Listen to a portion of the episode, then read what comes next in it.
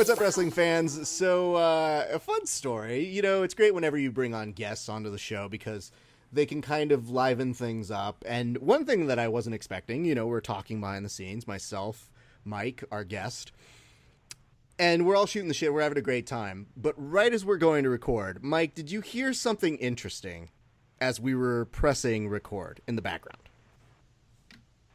Uh, you, no, but you're gonna tell me. I'm gonna tell you what I thought I heard, and then you can tell me uh, if you heard differently. I just heard a very different kind of vocal warm up that I'm not used to by our guest, Danny Limelight Rivera. Danny, maybe people didn't hear it, maybe they don't need to hear it, but what noises were you making before we started? Uh, I don't know what you're talking about. You don't know what I'm talking about. There wasn't like a bird call and like a, a clearing of the throat. That's hood stuff. We can't talk nah, about that. nope, wasn't me. Is that you, Mike?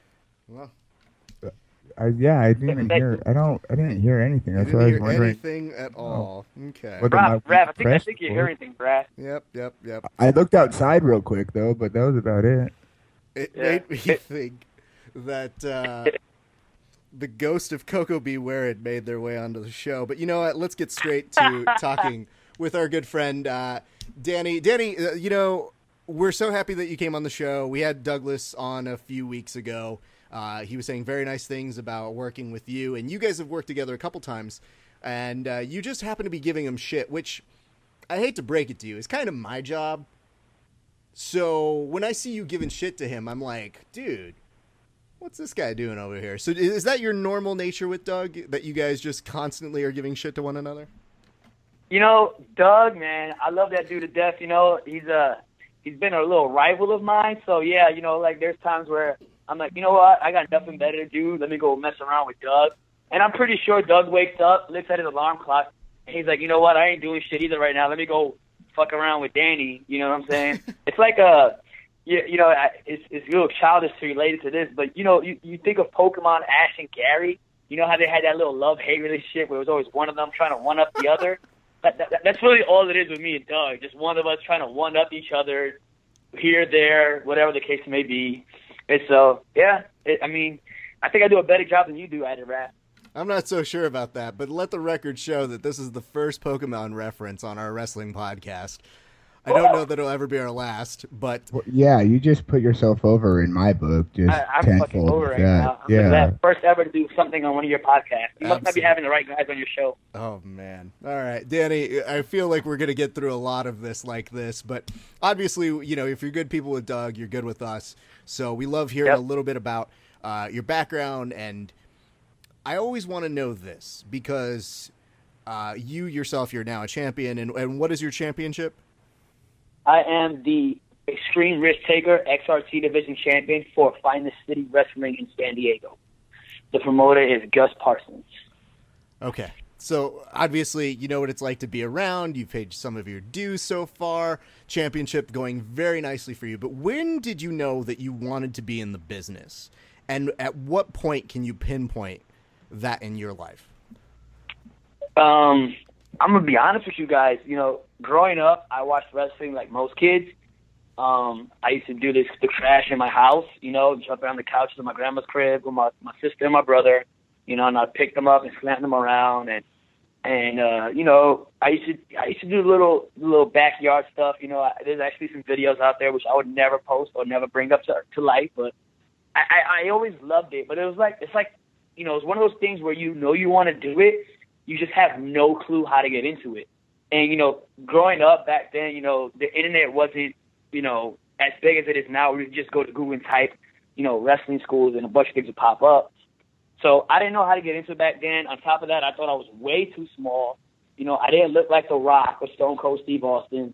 And I was just like, there's no way I can do this. It was just like acting. I always wanted to be an actor, and I didn't know how to get into Hollywood, you know, especially coming from New York City. And so I didn't even know what indie wrestling was. All I knew was WWE and WCW. And then, you know, somewhere on the lines, TNA came out. So that's all I knew. I was actually living in Japan for two years, didn't even know there was such a thing as New Japan Pro Wrestling. And it wasn't until I came to California in 2012 where I was out here for two years before I even accidentally ran into a wrestling school. And so, you know, it came out random as hell. Um, and as soon as I seen the opportunity, I was like, you know what? I'm very competitive. I'm very, you know, I'm very one of those guys where I feel like if I try something, I know I can be good at it. And so I just, I just hopped right in. And I, I don't know if you're gonna ask another question about how I got into it, but I can answer that now. I can wait for you to ask your little million dollar question. wow. I like that you're turning our podcast into a game show. How about I go with this? You said the word accidentally stumbled upon Yeah. a wrestling school. Yep. Okay. I need more information on the definition of accidentally in that context. Okay. Um, so I was walking through Target. You know, it was me, my wife, and my daughter, and uh, I seen The Rock's DVD. You know, this is before I even knew what the WWE Network was. I hadn't watched wrestling in like five years because I was, you know, I had joined the Marine Corps and stuff like that, and I've been, you know, I was all over the world. And so I, I fell off of wrestling, and I was just walking to Target, and I seen they had The Rock's DVD for nine ninety nine. And I was like, you know what? The Rock was my favorite wrestler growing up. I bought The Rock's DVD. I put the DVD into the PlayStation, and I sat there and I was watching all the old school matches with my wife and my daughter. She was just like, she was at the time she was about five months old. She was just locked on the TV, like she wasn't moving, she wasn't crying, she was just staring at the TV. And so I was like, man, she really likes this trash. And so uh, I freaking, you know, I went online, I looked up to see if there was any WWE upcoming events, and uh, I seen that WWE was coming to a house show right before uh, uh, before SummerSlam in 2014.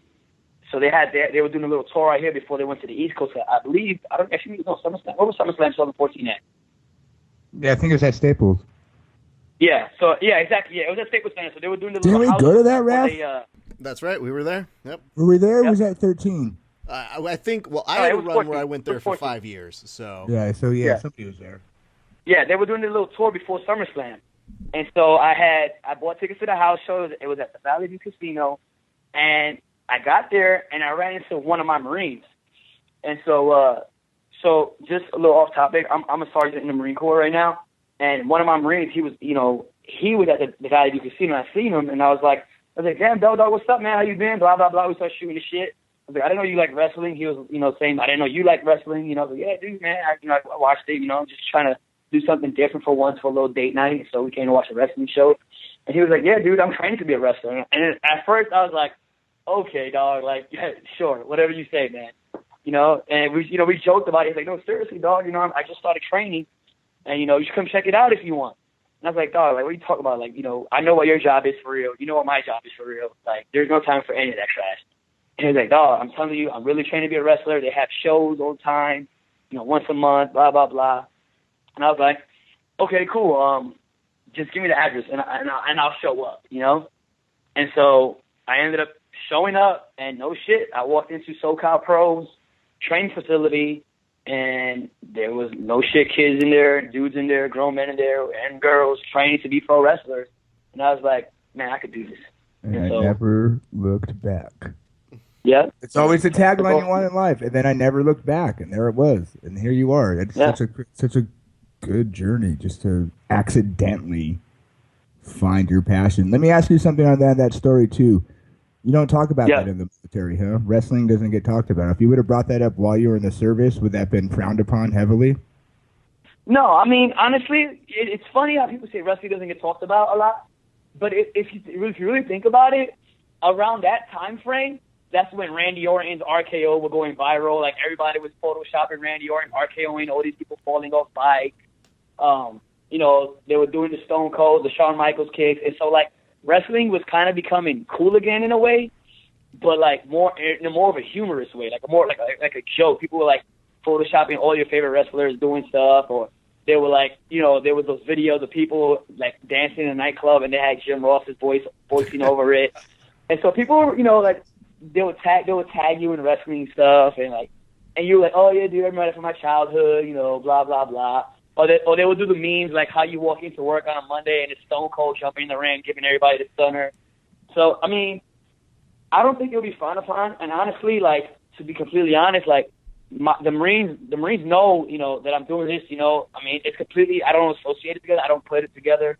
I don't, you know, go around and portray a Marine as any of my characters. I don't do anything like that. You know, because that could be frowned upon.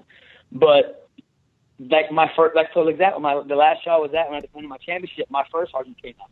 You know, and I've known this guy for about five years. Actually, no, seven years now. He was one of my trainers, and he came out to show love because he's a wrestling fan. Hmm. You know, and so he found out I was doing it through Facebook. He's like, I want to come watch one of your matches. He came out, and you know, so I don't think it's it's not fun. I mean, at first when I first started doing it, people were laughing about it. You know, like, yeah, right, is he really a wrestler? Like, come on, dude. Like that shit is, you know, that shit is not, you know, cool or blah blah blah. But then two years later, I'm still doing it. I'm on TV. I'm a champion. I'm all over the West Coast now, traveling state to state wrestling every weekend almost now. And now they're like, oh shit, this dude was real about it. And now they come to the shows. Now they buy shirts. They buy merchandise. They show support, and it's, it's awesome. You know. That's really cool, and I have to say, I, maybe it's not something you think about. Yeah, maybe you can't do it in character when you are going through, but there's no better way to really work and learn a very quick way to get over with a crowd than to be as succinct and to the point as you need to be when you are with those folks. So that is uh, that's a good place to hone your skills, one might say. Yeah. So let me ask you. This. I agree with you if you're doing yeah. that, you're you're making your way, and then you've also got this in your background, which is unique because um, I'm a mixed martial arts guy. You know, I, I practice jujitsu. There's a lot of uh, I think crossover that we like to talk about happening. For you, you've also got an interesting background in that you're a martial arts instructor, you're a black belt, and then you also have an experience uh, doing a whole series of, of boxing. Where did that come from? And uh, where did that interest really uh, start to develop? Okay, so like in New York, so like I know all over the United States, like people play soccer, lacrosse, football, base, all these sports stuff like that. But like in New York, like the big thing in New York is baseball, basketball, and football. Yeah, there's soccer teams. Yeah, there's track. There's all those other extracurricular sports. But the big three are boxing, football, and baseball. And outside of that, MMA wasn't big when I was growing up. It was boxing. Mm. And so my dad, you know, he was crazy with the hands, and he he wanted me to do the boxing thing. I never did any martial arts growing up at all, no karate, none of that crap. Because honestly, you know, to me it was always, you know, you stand up, you know, you throw the hands, that's it. My dad got me into Gleason's gym. It's a boxing gym in New York City, one of the most famous boxing gyms out there, and I boxed for three years. And so I did that. You know, growing up, I was around from the, from uh, junior high school into high school. But outside of that, I was playing baseball and basketball, and I kind of fell out of love with boxing because it was one of those things where you had to do it all the time, nonstop. Don't stop training, mm-hmm. and, and it kind of came to the point where it was more like a job and not more, no, not anymore doing it like I loved it. You know what I'm saying? Yeah. yeah. That my dad was working my ass, the coaches in the in the gym was working my ass, and I'm just like, you know what, man? I, I, I kind of want to go play basketball today. I don't want to go to the gym. You know, I kind of want to go do this. I kind of want to go, you know, party, you know, and go bullshit with my homegirls and my homies than to go sit at the sweat box and just, you know, run box drills, run footwork, do all that trash, you know? And so I did the boxing thing, and then it wasn't until I joined the Marine Corps in 2009 where I started doing martial arts because the Marine Corps, they have a martial arts program. It's called the Marine Corps Martial Arts Program, and there's uh, tan, gray, green, brown, and black, five belt levels. Mm-hmm. And then after those five, le- uh, you know, after those five belt levels, there's there's courses that you can go become a trainer, an instructor. And so I started doing the Marine Corps martial arts program, you know, and I just, I just, I fell in love with it. I fell in love with the, you know, the close quarters combat because that's pretty much all it was. Honestly, if you had to use martial arts in war, you know, you fucked up somewhere along the line.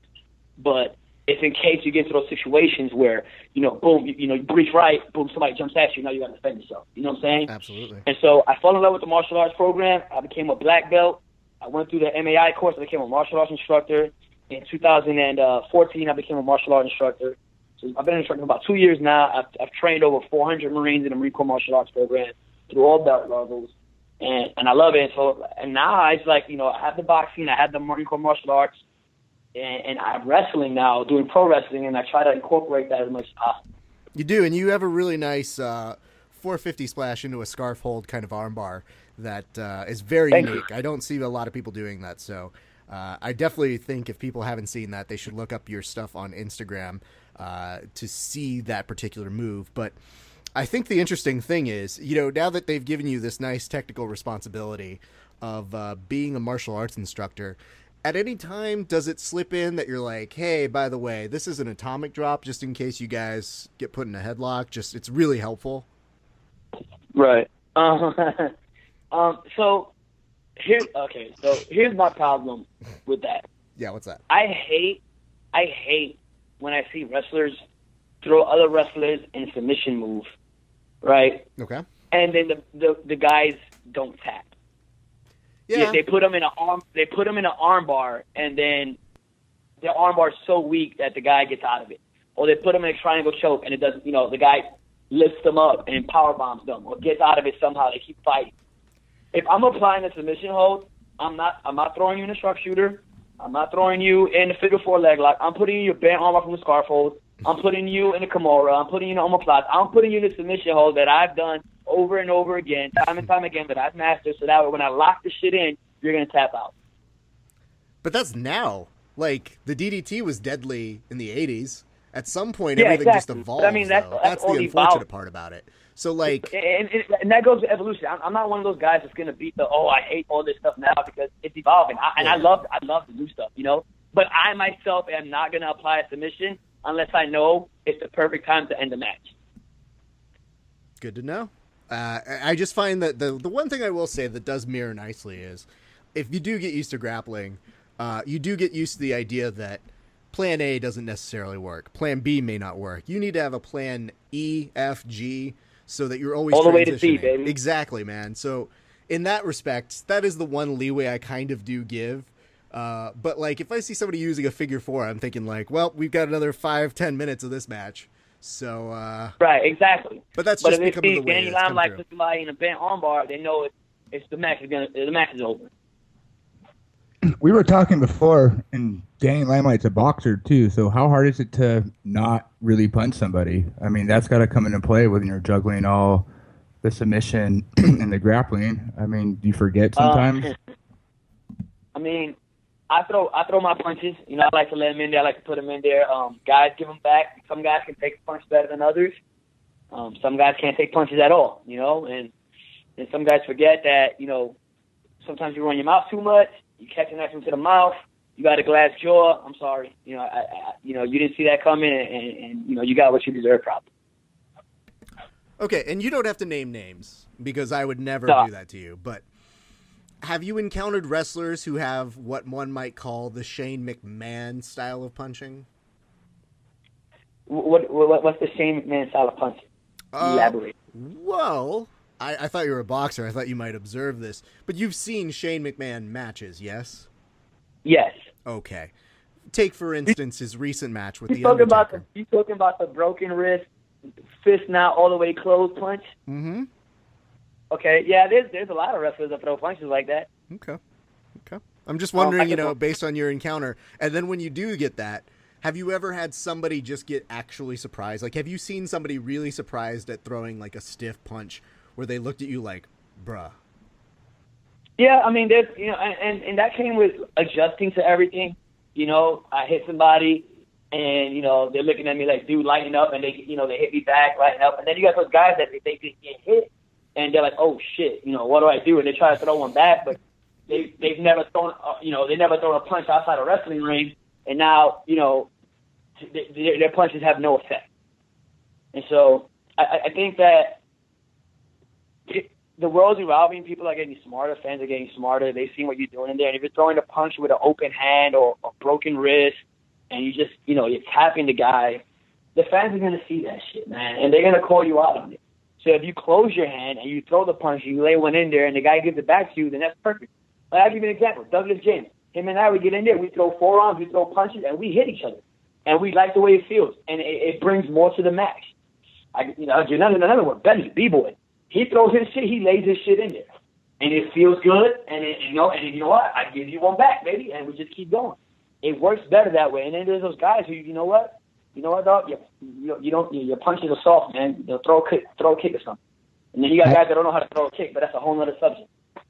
How do you fix that mid match? I mean, that's something people don't really think about. Do you have to start almost egging them on personally, or do you just try to maybe I mean, coach you know, them I, I hit it? him, I hit him, I hit him. Him hit me back, hit me back, hit me back. Um, this past weekend, I was wrestling in Arizona. There's one that couldn't throw a punch for shit, and you know, I, I just didn't, I didn't. He hit me weak as hell, and I just kept going like it didn't even hurt. Because you know what? If I'm in a real fight, which wrestling should be a real fight, and somebody punches me in the face and it don't hurt, I'm not gonna oh my mouth hurts. No, I'm gonna hit you right back, and I'm gonna keep throwing my punches because I want to beat you. So if somebody's hitting me and they hit me soft, then I'm gonna keep hitting them back, and then I'm not gonna give them nothing.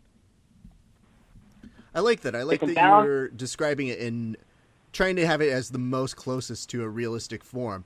I know that we talked maybe that you were making that transition of you wanted to do professional wrestling a little bit later, but who are those workers that you see that you kind of feel emulate that vibe or that style? Which one, the good style or the bad style? Let's say the good style because we want you to continue getting work. Okay, um, I think Benny is awesome. You know, he he had that strong style. Douglas hits good. You got guys like Big Duke that lay it in there. You know, all the Vermin guys hit hard. Um, you know, Timothy Thatcher, those guys, they, those, you know, even my partner Seville, he lays those some bitches in. There's a lot of guys out there that I've wrestled that I'll wrestle over and over, and they throw punches hard. They hit hard. Everything they do hurts, and it, you know, it fires me up and makes me want to hit them back just as hard. That's, that's something Doug brought up was the the crowd's not going to buy it if it doesn't look believable, especially with the crossover. Like you said, why would I put a a finishing move if I don't think I'm really going to be able to sell it in mid match when you just got to reserve it for the end? That's what people want. That's how big fights end. So with that kind of smart mentality, I mean, you got to put it together accordingly. I would It's like the same people who they use their finisher as falsies. Then it's no longer your finisher, dog. If your finisher is, you know, the, the 450 splash, when I hit the 450 splash, you're not getting back up unless I'm transitioning into something else. If I curb stomp you, you're not getting back up. How hard is I- it to juggle? But we live in we live in the the false finish society. We live in all the fake, you know. Well, I mean, quick- don't th- just think about that, Mike. Think about if it's a pay per view, we got to have three false finishes. That's what it's based on, though. And But all that's that. what That's what was great about Nakamura and you- Sami Zayn. They kept kicking out. Okay, and and we talk about pay per views. Here's my problem: Roman Reigns went to spear Seth Rollins. He counters the spears into a beautiful pedigree, and Roman Reigns kicks out of the pedigree, and then he picks him up and pedigrees him again. One, two, three. Why couldn't the first pedigree end the match? Out of the spear counter. If that was the case, he should have pedigreed him the first time. That should have been the falsy, and then when he counted the spear into the pedigree, it should have ended. If it's a big pay per view match and there was build up, then fine. You guys have been fighting each other for a while. Me and Doug fought for almost a year. Me and Doug fought for almost a year. After a while, I took the pizza cutter a couple of times. I, I developed that pain tolerance where I could kick out at two, barely. I enjoy this because, I guess in retrospect, I really just want a picture in picture of you watching that match, getting up in arms as the pedigree's happening, and after the kick out happens, because I feel like that's the thing. It's why isn't that? Why isn't that? in? Because I'm a huge look, I'm a huge Seth Rollins fan. Seth Rollins, I'm a huge Seth Rollins fan. And when when he, he when Roman Reigns kicked out of the pedigree, I was so fucking mad. I was like, seriously, dude. Just like But the he- when he WWE, fought- so they need to drive that important- story po- that story point home that he had enough of it. He had to pick him up and he drove it home like enough. I'm this is my belt. They love those story points, even if it's for five seconds. They just need to drive their story into that match, and I think that's all that was, which making you know workers furious apparently. Yeah, I mean, it depends. It also depends on the match. Okay, but check this out. What if you're not in a pay per view match and you go to one of these indie shows and the first open is throwing three super kicks and it's not ending the match? But me, I like to throw a super kick out of a backflip that sets up the finish. If you're Now on the card, super- if you're on the card and somebody does a 450 splash in the opener, how upset are you? I, I'm upset. I'm upset, and, and especially if the 450 doesn't look as good as mine. Even more mad if the 450 doesn't finish the match. Because now the fans are in the back. They see me do my 450, and it's just like, well, that guy kicked out of the 450. Why is this guy who's bigger than that guy not kicking out of the 450 from a smaller guy? Yeah, this is 100% a missed opportunity. We just need to get you watching matches in a picture in picture box as it's going on because I feel the level of work rate that's happening as as you're watching it under your eyes has to be a very intense process. It is, and because now I watch wrestling, I watch it now. I, I try to watch it as a fan, but I'm also watching it as would I have done that? Is that something that I would have used, or would I have done it differently? And that's just something that other veterans have passed to me. Because when I first started wrestling, I would watch wrestling again, and I'll be talking about it over Facebook. I'll post like a live feed of, oh shit, this match was dope. This match wasn't dope. Mm-hmm. I hated this. I didn't like that. Why he didn't do this? And then you know, some of the veterans pulled me aside and they were like, hey, you know, we shouldn't be, you know, talking about it like that. You should just be watching it and thinking how you can make it better for yourself in the real match that you're going to be in, or how you would have done it differently. And so now, like you know, having those guys like you know Yuma, Duke, Suede, you know, uh, SoCal Crazy, B Boy, those guys that are, that have been around for a while and they're telling you, you know, maybe you should try this instead or look at it this way. That's what helps. That's what helped me kind of pretty much, you know, go about looking at matching and watching wrestling in a different way. That's good. And you know what? Let's start talking a little bit more about your matches because, um, you know, eh, let's say people don't know you. Let's say people are just discovering you. Uh, what's what are like three matches that they should immediately be watching of yours that you feel give a good sense as uh, to what it is you bring to the ring? Okay, they can go watch Danny Limelight versus Douglas James in the two out of three falls match for the XRT Championship at FCW's um, Underground Conflict show. It's on YouTube. It's Danny Limelight versus Douglas James, two out of three falls, XRT. Um, they can watch Danny Limelight versus Dickie Mayer from Pac 3 at Championship Wrestling from Hollywood. That was a good one-on-one match. Um, they can watch Danny uh, Los Primos Rivera, Danny and Gino versus the Classic Connection on Championship Wrestling from Hollywood. And they could even have watched my more recent match with Corey Jackson in the XRT Division Championship match. Danny Limelight versus Corey Jackson. There's a lot of matches. You go to YouTube, I have a bunch. Of, I have a lot of old stuff on there where I go back now and be like, man, I should probably delete this video, you know. But you know, I have a lot of more recent stuff because I, I honestly, man, Raph, Mike, I, I've been I've been wrestling every weekend for like the past three months. And it feels awesome, you know. And I've been having really good, consistent, good matches. I also have actually a more recent one will be Los Primos Rivera against Vermin to qualify for the red carpet rumble match. Mm. Yeah, I was going to ask you earlier. When do you rest? when do I rest? I don't. You know, let me tell you something, man. You know, aside from aside from the Marine Corps, aside from being a dad, I am a youth sports coach. I coach basketball, baseball, you know, and then I wrestle. And on my spare time, whenever I have time left over from that, I dress up as Spider-Man and I go volunteer at children's hospitals, or I do, you know, I do Spider-Man gigs at birthday parties, or I just walk around the street fairs and take pictures with people for fun. So I, I don't really, you know, I sleep at night, you know, like a couple hours mm-hmm. in, whatever. But I don't, I, man, I sleep when I die. It's 86,400 seconds in a day. So you get 86,400 seconds a day. You never know when, you know, it's your last day, so I try to make the most out of it. So you've spawned two thoughts in my head as far as what you just said. First one is thanks for making feel, me feel like a huge piece of crap for not utilizing my day properly. Second, so you're in the suit, you're Spider Man, and we're booking you in a match. Who's your dream opponent on that on that uh, universe? Like me booked that Spider Man, who do I want to wrestle? Yeah, who, who's uh yeah? Is it a Spidey villain? Are you are you fighting Iron Man? I mean, um, I would like to wrestle. Mm-mm. I would like to wrestle Brian Cage as Venom. That's pretty good. yeah, with a carnage, with a carnage run in, with a carnage run in. Yeah, absolutely. So I have to ask this: Why Spider-Man? There's a million characters out there. What is it uh, with him that you identify with? Okay, so um, my three favorite superheroes are Spider-Man, Wolverine, and Iron Man. all three very different. Mm. Um, the only difference is with Spider-Man, you know, he's a kid from New York. Um, he, he, I was never a nerd in school. You know, there's nothing wrong with nerds, but I, I felt like I was very smart. You know, I'm very book smart. I'm also very street smart. Spider-Man, he's one of those guys. You know, Peter Parker, man. He he had hot chicks. Uh, they could say whatever they wanted about him being a nerd. He had Mary Jane. He had Gwen. He had hot girls all over the place. Um, but but it was something about feeling like he had to do something with the power, with the responsibility. You know, with great power comes great responsibility, right? I think that's what it is with me. Because Tony Stark, he's a billionaire, playboy philanthropist. Right? He gets all the girls. He got the flashy cars. I'm not rich, you know, and I'm a family guy now, so I don't have, you know, all these chicks chasing me around like Tony Stark. Wolverine is more of a badass, you know, older dude, you know.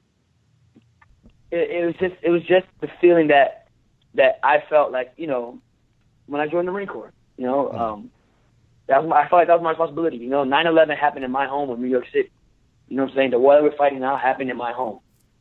This is me defending my home. You know what I'm saying? So Spider-Man has just been my favorite character from the comic books. You know, he's a leader. He's a natural born leader. and he's not the biggest guy around. You know what I'm saying? He has the most heart. He's smart, and he can lead from the front, and that's why I love Spider-Man. And and another thing was, you know, my uh, this is this is a little more personal. My godson, you know, he he passed away last year. He was seven months old. He died of fit.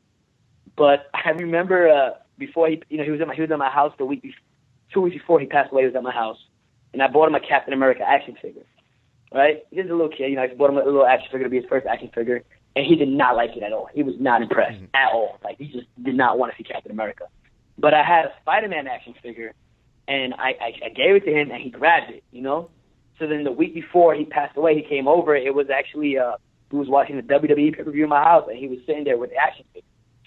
And so when he passed away, you know, he was, you know, he died of SID seven months. Uh, he was he was young, you know, and I just, I, I don't know, I just, I, I made my own Spider-Man suit, and I was like, I'm gonna wear this suit for him, you know. And this, this, uh, this month actually June, uh, he, he just was his one year anniversary of his passing, you know, and I dressed up as Spider-Man and I went to go visit him at his grave as Spider-Man, and I just, it just felt right, you know and like you know, the only thing stopping me from actually going out there and doing what Spider-Man does, is I haven't been bit by a radioactive spider, you know, but it just felt right. And then I just got this brand new suit made, and I'm like, you know what? I'm gonna go volunteer at children's hospitals. I'm gonna go around and I'm gonna give back to the community, even if it's just you know for fun or if they want to bring me to the kid's birthday party, cool. But I'm gonna do it because Spider-Man's the man, and, and you know, seeing those like the kids and stuff like that, they get all excited when they see me walking around the street. They want to take pictures and high five. They want to see me do flips it feels good, you know, and that's something my my daughter didn't look up to. You know, she my daughter now associates Spider Man with me. She sees Spider Man as daddy. You know, so I think I think that's pretty awesome, you know. It's also probably smarter, I guess, financially. And by the way, that's a great story, and uh, I'm very sorry for the passing, but I think it's a it's a good steed to be taking up and and doing that, and it seems like you're doing him very proud. But in terms of like going around with kids, you know, if you're not Iron Man, it's not like they're going to be asking you for money. So probably the smarter of the two choices to go with. And if I don't think Wolverine should be around kids, so yeah, exactly. You know, like it was funny because uh, I had put the suit on about two weeks ago, and I went to go to the street fair, and it was these little high school kids. They were like, "I bet you can't even do flips." Like you know, like kids talk trash. You know, I was I was doing way worse than they were when I was in high school. But so I looked at them, and I was like. You know, all right, I did the flip, and then they were like, "Oh, can you do it again? Can you do it again?" And they also taking their phones out. And at that point, I wanted to just walk away and be like, "Nah, you're not gonna, you know, I'm not letting you your question. You think I couldn't do it, you know?" But then I was like, "I was like, that's some heel shit Wolverine would have did. He would just been like, nope, you know." But I'm Spider Man, so I'm a face, so I have to sit there and do the flip again for the kids, you know. And so it's funny you brought that up, like. I just love that you're like right underneath the mask. You're like, I think I heard Spider Man say, "Meet me in back." Uh, got really weird. He said, "I'm going to throw hands with you if you want to." I don't know. He had a weird New York accent. he sounds. I don't. Eh, you know, excuse the uh, phrasing on this. What's the ethnicity here? Mickey Mouse is uh, uh, Mexican. You're Puerto Rican. How did I guess from the boxing and the football and the basketball? Well, I don't play football. I play basketball and baseball. But... Oh, baseball. Oh, I was wrong. I was trying to make you what? less. Puerto you're not Mexican. You're not Mexican, right? Less Puerto Rican. Mm, well, you know what? I guess that's what we would call a direct hit in the uh, the business in terms of uh, making yourself through this the full stereotype. But the boxing was 100 percent on. Uh, let's talk about this. Let's talk about what? this, dude. Um, you are the um, let me see here if I have this right. You are the TRT champion, and XRT. what's that? XRT champion. TRT. Got it. So X, TRT. See, I'm hearing it right, and then I'm saying it right. XRT. TRX. Got it. All right. So you're that kind of championship, but talk to me a little bit about this. So you you know you're making your waves, you're doing really good. What's coming up next for you? Because people are going to want to see you uh, defending your championship. I know that you're going to be doing some work with Hollywood Championship Wrestling out here in Los Angeles. So talk to us a little bit about those matches that you've got coming up. Okay, so uh, I have been the XRT champion for over 120 days now. Um, I won it back in February. I defeated Sway Thompson, Eli Everfly, and Douglas James in the Papers Ladder Chairs match. Um, then I finished my feud with Doug in April right after that in the two out of three falls match. But uh, this past this past couple weeks, I defended my title against Corey Jackson, and then right after my match, there was a triple threat match to determine the number one contendership, and it was Famous B versus Willie Mack versus Lil Cholo, aka you know Mr. Cisco from Lucha Underground, and Famous B won the match. And so on July 22nd at FCW, I will be defending my XRT championship against my biggest opponent yet, Famous B. You know, and uh, he's also on Lucha Underground. He's been around, and he's a great athlete, he's a great fighter, and stuff like that. And so that's my biggest opponent coming up, and I have to defend my title against him at 722. And so a lot of people are already saying it. You know, Famous B is going to beat me. You know, I'm not ready to be in the ring with him. So I guess I have to set everybody up on July Who's 22nd. saying that to you? Like, who are those people who are sending you those messages? You, you, you know, it, wrestling fans, man. A couple of haters. It's such a dick move to be like, people are saying, like, well, who are these people? And why the fuck are they Couple such haters, dicks? couple haters, couple haters, couple haters. Couple of haters. Hey, why doesn't? Let me ask you something. Uh, why don't you think B Boy? They look at him more as a character, and not a worker on on the TV. Wait, what? Like I've seen Famous Yeah, yeah. B a lot on Lucha Underground, but he doesn't seem to wrestle. They they have him more as a character. Why do you think that is? Um, I don't know. Uh, you'd have to ask Famous B. I mean, you're gonna get in Yeah. a ring with him. Have you guys talked about it yet? I mean, if it's just gonna be like some kind Get a of rest hold and be like, Yeah, I yo, mean- my boy Mike had a real big question I needed to ask you. I guess I just fell. Uh, I, I, you know, he he seems to do pretty good when he beat Willie Mack and, and Cholo. So I mean, I mean, maybe uh, maybe he's trying to be the sleeper on Lucha Underground, and maybe people think he can't wrestle, and that's why he's walking around in a nice little suit. I just hope he doesn't wear a suit to the ring when we wrestle, because you know, have to stretch that Armani stuff out. So It's like an extra gi, though. So, uh, you know what I mean? Like, uh, it's just more clothing and that- grab. You know what I mean? hey, that works. That'll work in my favor. So That's what I'm saying. I was like, I, if I were you, dude, I'd use that. That's like old school Gracie shit, dude. That's the whole reason why people Oh, always look at Gracie was the man. Bare knuckles, he's in the ring. People always ask, they're like, why do you guys wear gis? And a lot of it has to do with, you know, you want to simulate some kind of samurai warrior kind of stuff. But the actual truth of the more modern definition is people wear gis is because you would wear suits. So when you learn self defense, people, you know, they were classy as fuck back then. They would wear suits every day to work. So And if you had learn how to use a gi, you would choke a motherfucker with his own lapel. Yeah, absolutely. That's your. We do the same concept because when uh, we do it with the Marine Corps martial art programs, people have their you know their, their canopies on, Mhm. and we grab we grab their their little collars and stuff like that, and we could we apply chokes with the collars too. So I know exactly what you're talking about. That's what I'm saying is I'm not getting near you. Like I'm allowing you to have a, a safe amount of distance away from any time I'm wearing any kind of suit jacket away from me, just because I don't I don't know if I trust you. But I think that's great, man. I think you've got some great uh, stuff coming up. Uh, any other kind of big events that we we're missing here? I know you're talking. Uh, oh yeah, like the red carpet rumble. yeah. Rumble, And what does that even event. mean? Red carpet rumble. What does that mean?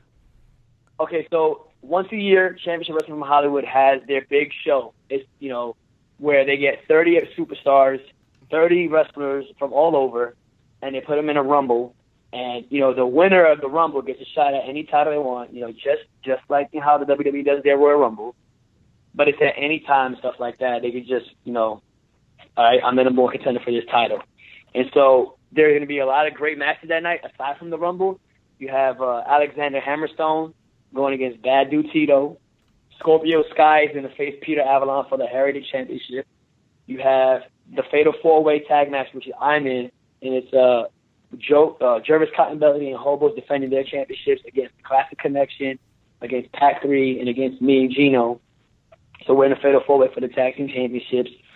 You have uh, Tyler Bateman, who, Bateman defending his championship against James Morgan, and if James Morgan loses, he has to retire from wrestling. So there's a, a lot of big matches, you know, and, and it's a free event. It's free for the fans to come watch. Where you know if you put us on the card and any other indie show, they're charging people to get to see that. And so Champions from Hollywood is doing the Red Carpet Rumble. It airs on TV. It's the biggest show ever. They bring a whole bunch of stars in. You know, a couple of years back they had AJ Styles there.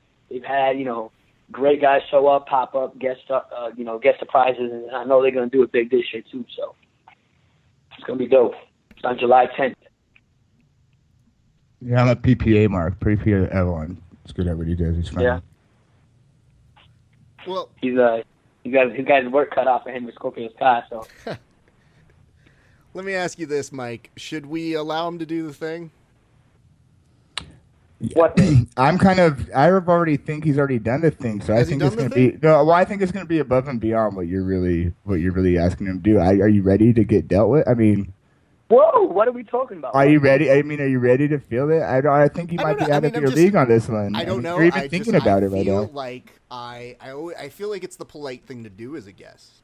You know what I mean? Well, like, I mean, you know, you you want to make sure they feel at home. You want to give them the opportunity to say what on they want to. It's, it's on you though. It's on I mean, me? it's- Okay. It's gonna.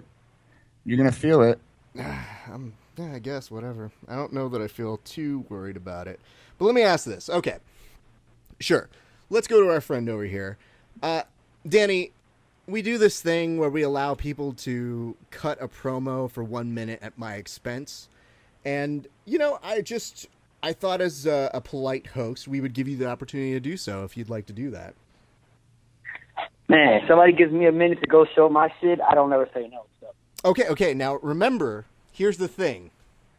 If I don't like it, and it like like it means like, oh hey, I don't like you talking about me. If I just don't like it, I have the ability to respond.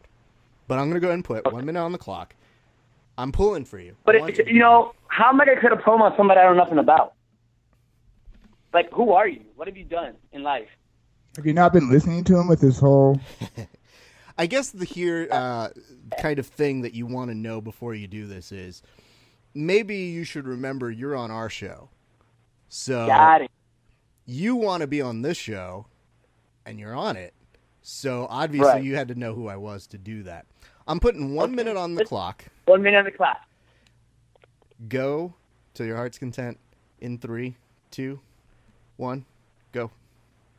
Right. I'm from Brooklyn, home of the tough guy, where cats walk around with razor blades in their mouth and cats run from time to time. You don't know me, because it's okay. at the end of the day, I'm gonna do what boys from Brooklyn do best. That's fight, fight, scratch, claw, and do whatever it takes to pop your eye sockets out your face. Right? I see you walking around. You got your little fancy podcast. You're all over Twitter. You're talking about everybody. You crack your little jokes. Well, how are you going to crack your jokes when I crack your jaw and you're eating from a straw for the rest of your life? You are nobody. You think because you dress up and you play wrestler in an octagon that you got what it takes to get in the ring with me, where I'm not like anybody else you ever had on this podcast. You have never been with somebody like me because you know what? I got boxing behind my back. I got martial arts. And I'm the best goddamn up and coming wrestler on the SoCal scene. Matter of fact, on the West Coast scene. Matter of fact, on the all of the United States. I am the hottest rising star. I am Danny Limelight. And time. Ready, the social media guy. And you, Rod, I did some little podcast that had to go out his way to get the hottest thing on your show so you could feel relevant for about an hour. Mike, my Mike, I know, you're back here. Mike, you're not safe from this I'm either. sorry. You're not safe either. I you and a get in the ring. It can be two on one. You Wow. can have a bear, a tiger, a lion, and a pet cat. All six of you can get in the ring with me, and I'm going to super kick all six of you, lay you down, pin each and every one of you, pick you up, Rod. I'm going to save you for last, Rod. I'm going to save you for last. Mhm. You think you're a wise ass. You think you're so smart. You think you got this all figured out, Rod. But the truth is you don't. You bit off more than you can shoot. And I'm going to tell you like my pops told me growing up. What's There's that? no world code in the streets of Brooklyn, New York. And you know what? If you can make it in Brooklyn, you can make it anywhere, Rod. So you name the time, place, and I will be there. Thanks, man Man to man. man, mano mano. Here's the thing. Not only uh, have you gone over the time, which I told you, uh, but the important thing is you had the eloquence of a rhyme of LL Cool J, my friend. And here's the thing about that. This is what the fifth year anniversary of the CM Punk pipe bomb. Yeah. That was like the inverse of that. But I appreciate your efforts. And I do love the fact that you have a certain kind of style. It's not quite like Jay Z, where you can kind of speak off the top of your head, but you really you go for it and you gung ho, and I, I really appreciate it. I thought that was uh, that was a lot of fun. What do you think, Mike?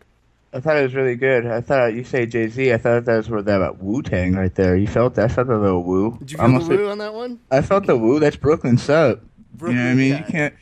You can take all the. You could take all the summer school you need. Sure, you just get the Wu double CD. Let me You know let I'm me see if I could get this right. Did you say you were going to super kick a lion? my four no, my four cats. He brought no Oh, my your one cats. cat, my Mm. four. He's a super cat, super kick all my I cats. I said you could bring was- whoever you want, Raj.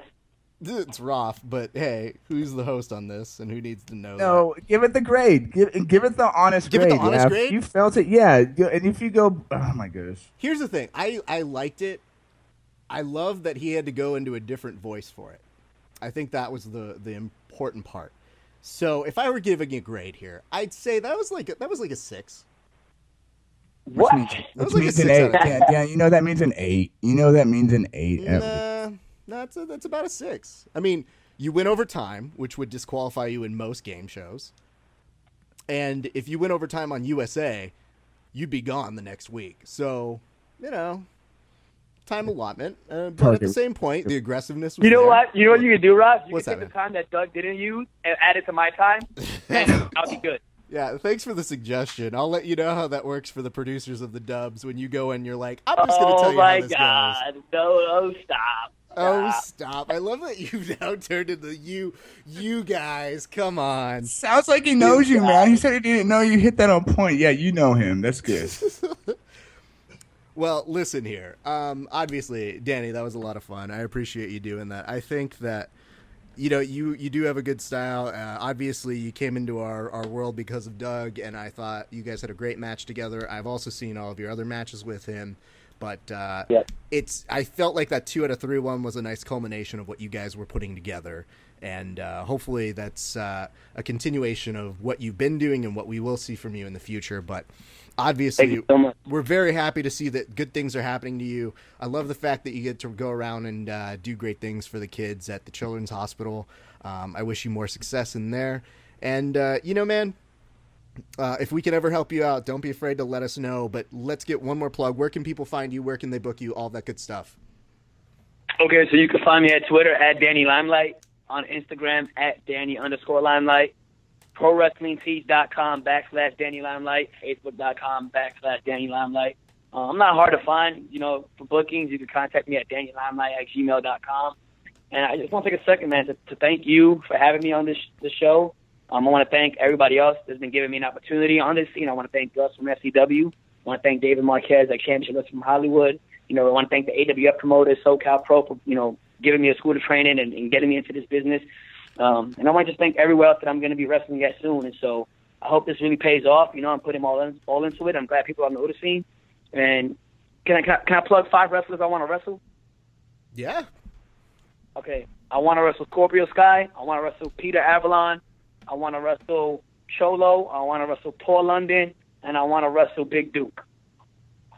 That's some good stuff. I mean, I didn't know we were making a wish uh, happen at the very end. Hey, of I'm making a wish because you know what? If, Amazon. if, if this podcast is as good as you hype it up to be, I know somebody's listening, baby. Absolutely, man. That's what we're gonna do. It's all beneficial here. We want to make sure that this goes out. You know, here's the nice part about it is the worst thing that could happen is those matches happen and then they're spectacular. Like, we're not gonna turn down an opportunity to see any of those matches, man. Thank you, man. Well, you guys should come out to the FCW show, guys, on, on, on, or at Red Carpet Rumble. Come out to both of them. I'll tell Uh, you what. What's up? guys, you guys come to the FCW show on the 22nd of July. I'll pay for your ticket. Uh, that's not necessary. No, i I'm know how that. much guys- independent you guys, you guys got me in the podcast, so you do that, and you know what? I get your ticket at the door for uh, FCW, and then you guys can see me live. You can see all the other great stars live. You know, you got B Boy and Cholo against Pentagon and Phoenix. You know, huge matches on that card. You come out there, I get you in for free on me, and you know we'll go from there. Come on, Raph. Sierra Miedo. Come on, let's go. Let's do this. I'll tell you this right now. If I'm not there, I'm going to be at another one of your matches very soon. So I'll talk to you off air. We'll make something happen, dude, because uh, we'd love to support and endorse. And I appreciate you you ponying up uh, to put that out there to go Yeah, ahead and take nice. care of us. That's super nice and Yeah, totally not necessary, but uh, it just goes to show the kind of good guy you are. So, ladies and gentlemen, if you are not following him, do so immediately. You want to make friends with our friend Danny Limelight Rivera. We can't thank you enough for coming through today, man. We look forward to seeing big and better things for you, buddy. Thank you so much, guys. Have a great day. All right, that's going to do it for us here at Heel Section. This has been Rafa Sparza. Thank you guys for talking with us and listening. We hope you enjoyed it. scrutiny. I'm